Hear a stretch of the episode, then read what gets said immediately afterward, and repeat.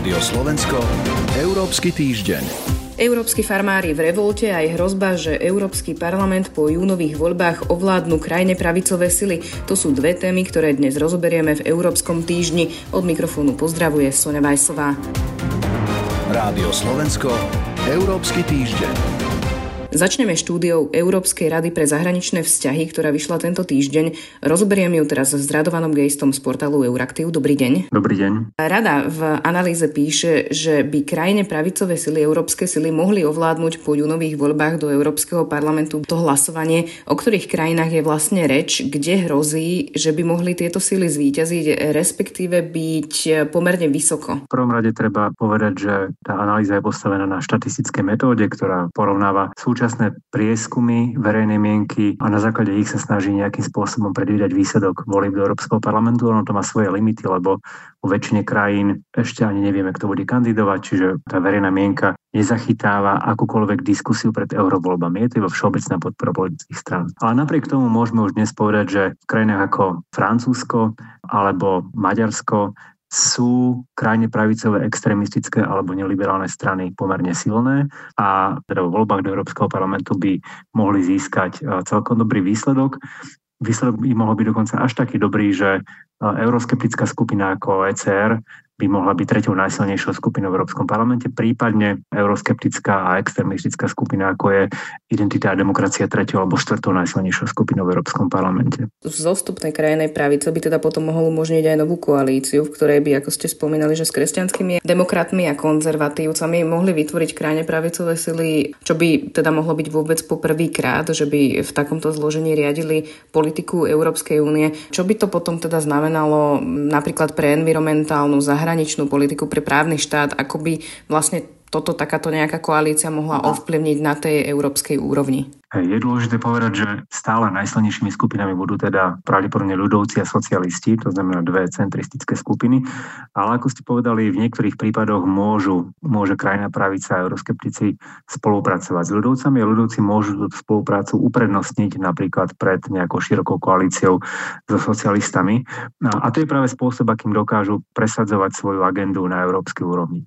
v Európskom parlamente to ale nefunguje tak ako v národných parlamentoch, čiže nemáte tam nejakú stálu vládnu koalíciu koalíciu, ktorá si presadzuje zákony. Koalícia sa vždy tvorí ku konkrétnemu hlasovaniu, čiže ak by takáto spolupráca krajnej pravice a konzervatívcov mala ovplyvniť európsku politiku, európske zákony, bude to iba v niektorých oblastiach, najpravdepodobnejšie oblasť migrácie, kde už teraz aj mainstreamové strany majú o mnoho, povedzme, že konzervatívnejší, uzavretejší prístup k migrácii, alebo teda v otázkach, ako ste naznačili, zelenej dohody, kde v zásade konzervatívci sa už teraz vyhraňujú proti pokračovaniu zelenej dohody a dokonca tvrdia, že niektoré časti, napríklad zákaz predaja nových aut so spalovacím motorom po roku 2035, chcú zvrátiť. Čiže tá zelená agenda ľudskoprávna agenda by e, pri takejto spolupráci boli najviac ovplyvnené. A čo napríklad zahraničná politika a treba podpora Ukrajiny? Tam skôr nie, lebo jednak tie veľké politické skupiny majú v tomto zatiaľ pomerne rovnakú pozíciu.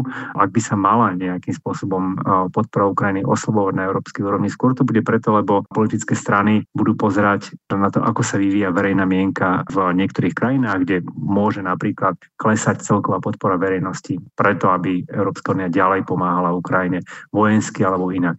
Ale je skôr nepravdepodobné, že tu nastane nejaký, nejaký zásadný obrad. Ten môže nastať pod vplyvom vonkajších okolností. Zmena politiky Spojených štátov amerických po prezidentských voľbách. Uzatvára Radovan Geist z portálu Euraktiv. Ďakujem za rozhovor. Ďakujeme a do počutia. Prejdeme aj na ďalšiu tému. Európsky farmári sú v revolte. Takto to konštatuje portál France24. Tému teraz rozoberiem s analytikom Euraktivu Marianom Koreňom. Dobrý deň. Dobrý deň, prajem. Farmári protestujú napríklad vo Francúzsku, v Nemecku, v Polsku, Rumunsku aj v Holandsku. Videli sme tento týždeň napríklad francúzských farmárov, ktorí blokovali cesty traktormi. Predtým v Nemecku sa toto dialo.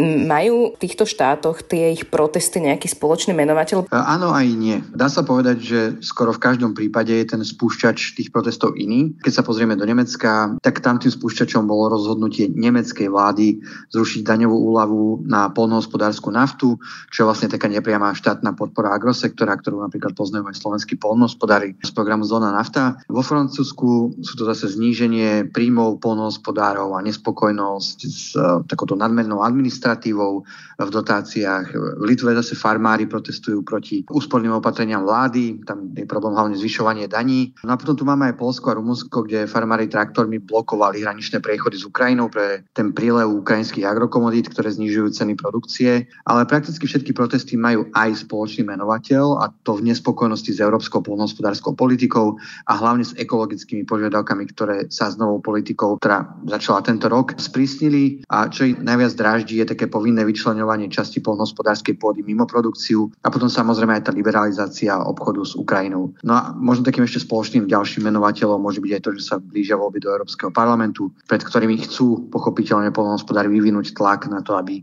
kandidujúce politické strany alebo európske politické skupiny mali polnohospodárstvo v predvolebných programoch ako prioritu a najlepšie, aby prebrali aj ich požiadavky a argumenty z protestov. Tento týždeň Európska komisia spustila rokovania s kľúčovými hráčmi európskeho polnohospodárstva. Tam sa skloňovali federácie, rôzne podniky a tak ďalej.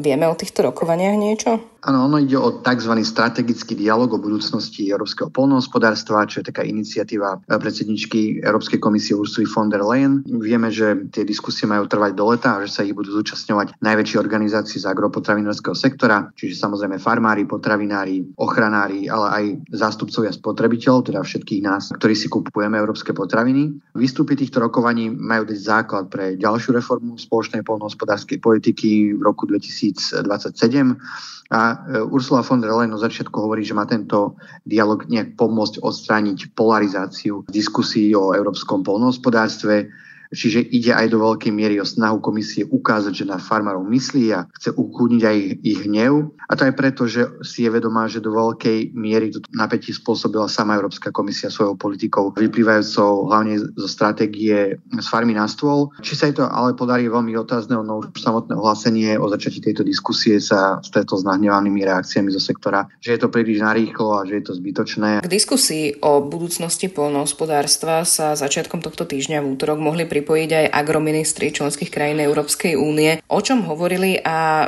aká vlastne bola pozícia alebo vízia Slovenska? Ministri vlastne mali úplne prvýkrát možnosť sa vyjadriť k tejto iniciatíve, čiže to bolo dôležité stretnutie rady a oni to využili na predstavenie požiadavek ich krajiny smerom k spoločnej polnohospodárskej politike, ktoré sa do veľkej miery prekrývali s požiadavkami protestujúcich farmárov a teda tam sa spomínalo hlavne o to, aby sa neobmedzovala produkcia polnohospodárov, aby sa čo najviac znížilo administratívne zaťaženie v dotácii dotáciách a podobne, ale nejaká taká, že širšia filozofická alebo strategická diskusia o smerovaní polnohospodárstva tam zatiaľ nezaznela. Tá diskusia bola pomerne emotívna, kedy napríklad rumunský minister nepriamo vyzval aj eurokomisiára pre polnohospodárstvo Januša Vojčechovského k rezignácii práve pre tie protesty. Čo sa týka Slovenska, tak nejakú konkrétnu víziu alebo príspevok k diskusii zatiaľ nepoznáme a to je jednak preto, že ju ministerstvo zatiaľ nejak nepriblížilo, tiež preto, že minister pôdohospodárstva na tej rade prítomný nebol, zastupoval ho len štátny tajomník, ktorý ale predstavil len takú pomerne vágnu predstavu a ciele pre Slovensko. Z tých dotrajších vyjadrení ministra alebo vlády sa dá predpokladať, že budeme požadovať, aby slovenskí farmári dostali z európskeho rozpočtu viac peňazí v zmysle toho, aby sa ich hektárové dotácie dostali na priemer Európskej únie, kde zatiaľ nie sú.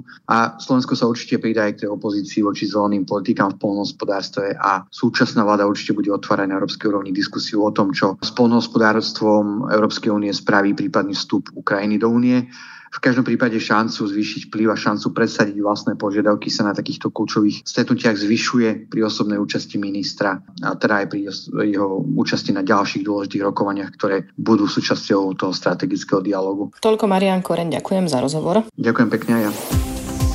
Počúvali ste Európsky týždeň, ktorý vychádza aj ako podcast.